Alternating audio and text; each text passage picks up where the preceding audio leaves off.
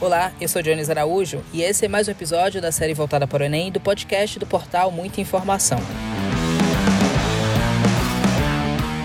Nesta edição, falaremos sobre as provas de literatura. O nosso convidado é o professor Deco Duarte, que possui mais de 20 anos de experiência e atualmente trabalha no pré-vestibular do Bernoulli e Gregor Mendel e também dá aula no Colégio Oficina em Salvador. Professor, seja bem-vindo. As questões do Enem tendem a ser interdisciplinares, o que faz com que a prova de linguagens explore diversos temas. Pode nos dar um exemplo desse modelo de pergunta?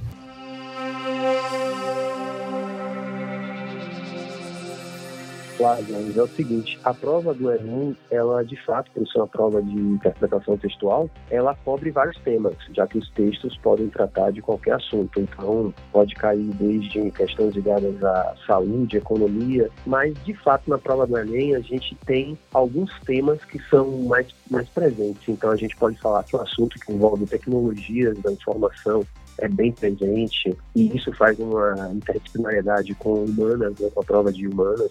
Também o tema saúde aparece com bastante frequência, porque isso faz uma ponte com a educação física, que é um tema também bastante explorado na prova de linguagens. Então, há um temário, vamos dizer assim, um assunto variado, mas existem algumas tendências para as quais o aluno deve ficar mais atento, de fato. Ainda sobre a metodologia adotada pelo Enem, você considera que o estilo do exame facilita ou complica a vida dos estudantes? O estilo da prova hoje ele já está mais consolidado. Então, no primeiro momento, eu acho até que dificultou, mas a prova ela vem se repetindo com muita frequência. Então, o aluno que tenta estudar por questões anteriores, resolvendo outras edições do Enem, ele já começa a perceber que existe uma linha de raciocínio que se repete, como é comum nos concursos, né? Então, existe uma lógica interna prova que quem já está se debruçando sobre ela começa a perceber. Então, acho que nesse sentido facilita, porque é possível cercar alguns conteúdos. Nos últimos anos, quais têm sido os temas mais explorados nas provas de linguagem? É isso, como eu falei, a prova tem uma caracterização bastante repetitiva. Então, por exemplo, no último Enem, caíram questões associadas à educação física, a esportes, caíram com alguma frequência, questões também associadas à tecnologia, caíram com alguma frequência, questões ligadas, por exemplo, a variação linguística, é um assunto que se repete bastante. Então, eu diria que existem 5 assuntos muito recorrentes: tecnologia, saúde, educação física, variação linguística, a interpretação de texto no sentido amplo e o conteúdo de literatura e arte. Então, são conteúdos para os quais os estudantes devem estar sempre atentos e fazer a rotina de estudos sempre contemplando essas 5 frentes de uma maneira bem genérica. Você acabou de falar sobre o conteúdo de literatura e, recentemente, no livro Código, de Machado de Assis, o advogado e jornalista Miguel Matos disse ter encontrado a prova cabal da traição de Capitu. De forma, os grandes clássicos da literatura podem ser abordados na prova do Enem. É isso, eu até vi essa matéria, até dei uma olhada no Instagram quando ela saiu, mas não li o livro ainda não. Será que dessa vez, né, vai sair a resposta mesmo? Então, os clássicos, eles têm presença sempre na prova do Enem. Mas como a prova de literatura é uma prova que tem, eu sempre digo ao aluno isso, imagine você que o confeccionador, né, o autor da prova do Enem, ele tem 521 anos de história do Brasil e de textos que falam do Brasil ou são de autores brasileiros. Então fica bem difícil a gente prever qual autor pode cair na prova do Enem. Claro que, por exemplo, Machado de Assis, no caso de Dom Casmurro, né, que você trouxe, é um autor sempre recorrente, já apareceu algumas vezes no Enem, mas não dá para dizer que é uma presença marcante, que significa que todo ano Machado de Assis cairá. O Enem é diferente, por exemplo, de uma prova como a UNEB, como a Fuvest, a Unicamp, que tem uma lista prévia de livros. Então, com essa lista prévia de livros, o candidato já sabe qual obra vai cair. O Enem não, o Enem pode cobrar Machado de Assis, José Leão Encar, Clarice Lispector, mas pode cobrar também um autor mais desconhecido do grande público. Eu mesmo, como professor, em algumas vezes já no Enem fui surpreendido com autores dos quais eu nunca tinha ouvido falar. Então, os clássicos têm lugar garantido? Tem. Então, a gente pode dizer que das 40 questões de língua portuguesa, né, de linguagem, já que 5 são de língua estrangeira, dessas 40 questões, provavelmente alguma ou algumas vão dar conta dos clássicos, mas vão aparecer também autores que o grande público não conhece ainda. Obras contemporâneas como Torto Arado, sucesso de crítica e público, também também podem servir de base para questões da prova? Pode nos explicar como? Veja, então assim, justamente que autores mais contemporâneos desconhecidos do público escolar podem estar presentes, sim. Então, o Itamar Vieira Jr., que é o autor do Torto Arado, ele poderia aparecer na prova do Enem sem nenhum problema. Só há uma questão relativa a um autor muito novo, né, uma obra muito atual, aparecer no Enem. Por exemplo, o Torto Arado começou a ganhar uma visibilidade da crítica a partir, aqui no Brasil, pelo menos, de 2020, né, 2021. A gente só tem que lembrar que a prova do Enem ela é feita a partir de um banco nacional de itens, né, a partir de uma quantidade de questões que são feitas por professores ao longo dos anos. Então, eu sempre digo para o aluno que é um acontecimento muito de última hora, ou então muito no ano da prova, ele é muito improvável de aparecer no Enem, porque a questão teria que ser feita naquele ano para entrar no Banco Nacional de Itens para ela poder ser selecionada. Então, as questões geralmente têm assim, 1 ou 2 anos de, digamos assim, demora para aparecer numa prova do Enem, na média, né? Às vezes ela pode aparecer com menos tempo. Então, o Torto Arado não pode aparecer, mas eu julgaria que ele seria mais provável para uma edição de 2022, 2023, mas um autor contemporâneo, o senhor Itamar Vieira, pode sim, já apareceram vários autores contemporâneos na prova do Enem. Então, autores que lançaram suas obras em 2000, 2005, 2010, ou mesmo 90, 95, são autores que têm lugar garantido na prova do Enem. Então, como eu estava te falando, pode aparecer um Machado de Assis, um Brasiliano Ramos, um José de Alencar, que são autores tradicionais, autores canônicos, mas ao mesmo tempo também vai aparecer um autor, uma autora que não seja conhecido do grande público. Então, essa é a grande sacada, vamos dizer assim, na prova do Enem. A gente tem coexistindo ali na prova autores que são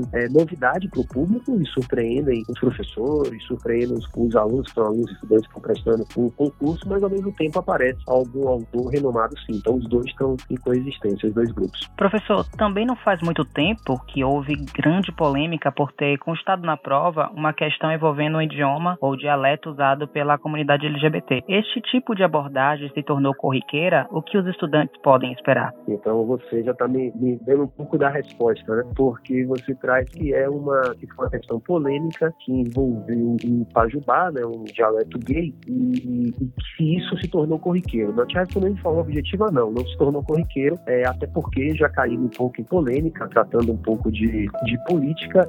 A prova do Enem, ainda que ela não deva considerar esses aspectos, foi muito criticada pelo atual presidente, que disse que durante a gestão dele esse tipo de situação não voltaria a ocorrer. Ainda que exista um discurso sobre a usura do exame, né, ou não, pelo menos, vinculação a nenhuma política, é fato que questões ligadas a temas da comunidade LGBTQI+, ou então questões ligadas a gênero, ao feminismo, elas no Enem de 2020 foram menos presentes do que, por exemplo, no Enem de 2015. O Enem de 2015 é um Enem muito ligado à temática feminina e feminista. Então, eu sempre digo também agora, em 2021, 2020, já dizia aos candidatos e candidatas que essa é uma temática para a qual a gente deve estar atento, mas, assim, não apostaria minhas fichas de maneira expressiva nesse tema. Então, foi uma questão sobre variação linguística associada à comunidade LGBTQI+, mas, assim, não se repetiu. Então, a gente não pode dizer que é uma tendência. Discutir variações linguísticas, que era o assunto maior, que envolvia o dialeto pajubá, sim, variação linguística vem caindo, mas não é uma tendência, de fato, da prova, trazer sempre questões dessa coloração, desse matiz de questionamento. Ainda sobre linguagens, as redes sociais criaram e popularizaram termos como cancelamento, crush, stalkear, cringe, flopar, chipar, dentre muitos outros. Isso deve ser abordado na prova ou, em outras palavras, o Enem se modernizou? Sim, eu acho que a prova do Enem não seria surpresa se ela trouxesse alguma dessas expressões que a gente vê, né, no cotidiano da mídia, da internet, das conversas de WhatsApp, de redes sociais. Então, não tem nenhum problema, porque o que hoje pesa na compreensão linguística do candidato a candidata é essa percepção de que a língua é dinâmica, de que a língua é inovadora, de que a língua está sempre aberta a novas situações, que tudo é passível de uma mudança, que a língua não é um campo do conhecimento estático, fechado, inerte. Não, pelo contrário, ela está sempre se modernizando, sempre se atualizando, incorporando tendências, expressões. Então, sim, podem aparecer essas questões. Entretanto, isso não deve ser uma preocupação para se estudar em específico uma palavra. Então, eu vou estudar o que é flopar, eu vou estudar o que é chipar, o crush, etc. Mas perceber como esses fenômenos integram a dinâmica da língua. Hoje é flopar, chipar, etc. Mas daqui a 10 questões, né? Haverá outras palavras, outras expressões que estão surgindo e que também vão ser objeto de reflexão. Então não é tanto se preocupar com a palavra do agora, mas com o fenômeno de que a língua é variável e sujeita a essas mudanças, o que contrasta, por exemplo, com a visão anterior, talvez dos anos 90, dos anos 2000, em que se compreendia a língua enquanto gramática. Quer dizer, língua é regra, língua é dura, é fixa, o certo é esse, o resto está errado, não muda, e pelo contrário. Então, dentro da perspectiva da linguística, dentro da perspectiva dos estudos atuais da língua, a gente muito mais enxerga o idioma como um fenômeno dinâmico e não como um fenômeno estático. Deco, na sua avaliação, há relação direta entre um ambiente de livre debate na internet com criação e disseminação de novas linguagens e conceitos e o crescimento de tendências ideológicas extremistas? Qual a influência da comunicação amplificada pelas redes sociais na política? Veja, aí a gente já saiu um pouquinho da questão do Enem, mas até a prova do Enem também estava atenta para essa questão. Ainda na edição de 2020 foi cobrado um conteúdo sobre fake news, né? Então a linguagem, ela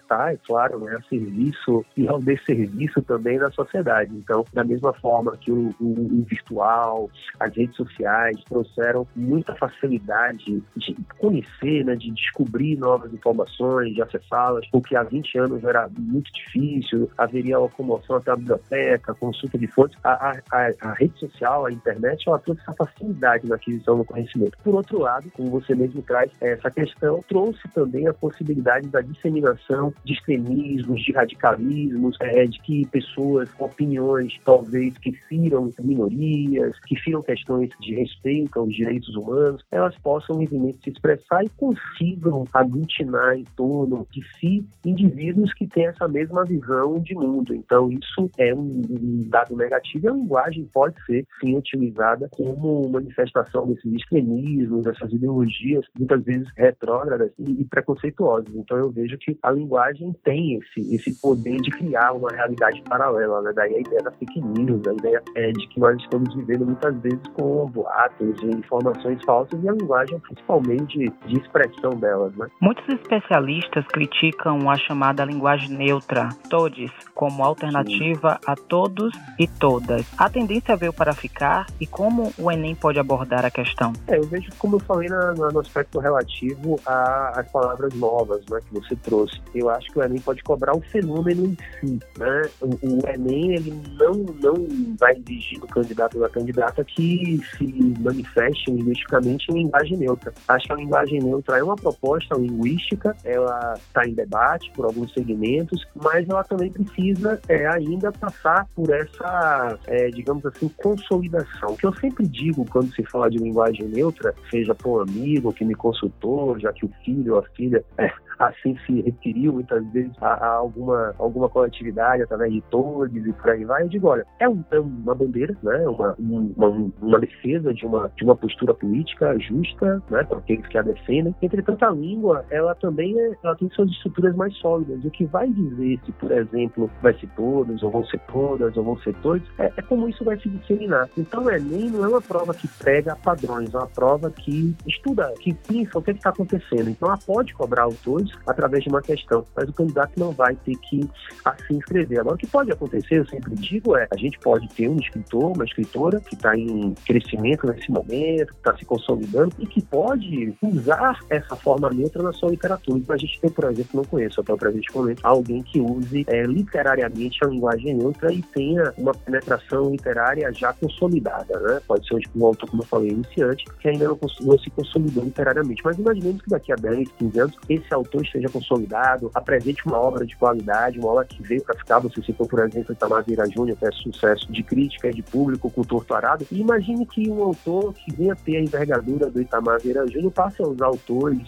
e isso já é um sintoma muito interessante de que a linguagem saiu do informal, saiu de uma linguagem mais, eu diria, coloquial do dia a dia de alguns grupos, e ela está se consolidando literariamente, ela está se consolidando no veículo de comunicação. Aí sim a gente pode dizer que o todes veio para ficar, mas no momento a gente está vendo uma bandeira sendo defendida. Entretanto, a língua também não está muito aberta a transformações tão rápidas, então tudo depende do uso. Flopar, chipar, não precisou que ninguém defendesse a bandeira para que isso entrasse no idioma, isso entrou.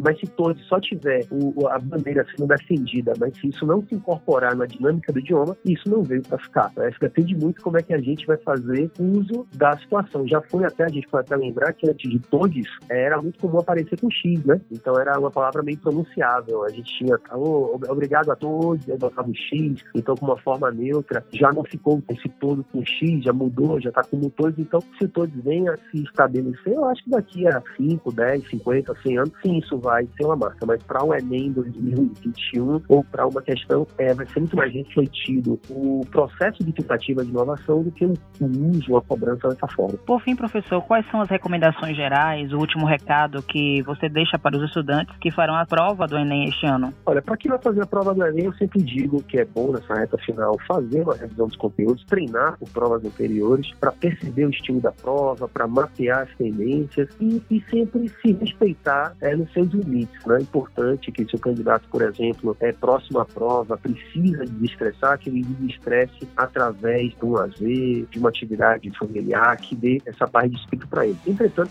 se ele se sente mais confortável estudando até, sei lá, a véspera do Enem, ou na manhã mesmo do Enem, quer fazer uma revisão, eu acho que ele tem que respeitar essa maneira dele de ser e dizer, não, eu vou aqui dar uma estudadinha mais leve, tá, mas eu vou dar aquela lida naquele capítulo que me dá mais segurança. Eu sempre digo, se o módulo me dá um apoio existencial, eu posso ficar abraçadinho com ele no sábado que antecede a prova, no domingo pela manhã. Acho que isso é importante, porque fazer uma prova em paz, fazer uma prova com tranquilidade é muito importante. Nessa reta final, é importante, já que às vezes não há tempo para se estudar mais tudo, né, perceber o que é que cai mais e pensar, eu consigo fazer um checklist mesmo, assim, pô, caem mais esses assuntos aqui em tal prova, linguagens humanas, matemática, naturais, e aí eu vou pensar, vou fazer esse checklist aqui, na internet há vários sites que dão essas tendências da prova, existem os professores que acompanham os estudantes ao longo do ano, e fazer um checklist para saber, mas se eu estou muito seguro, eu vou dar revisada nesses 20 dias que antecedem, e, como eu falei, na véspera, fazer atividade que vai dar uma paz de espírito. Eu acho que essa é a grande, digamos, forma de se preparar bem nessa reta final. Obrigado, professor Deco Duarte, pelas dicas e esclarecimentos. Esse foi mais um episódio da série voltada para o Enem, do portal Muita Informação. O roteiro foi feito por Ana Paula Ramos e Dionísio Araújo, a edição de Lino Figer. Eu sou Dionísio Araújo e esse foi o podcast do portal Muita Informação. Siga a gente nas nossas redes sociais e até o próximo podcast.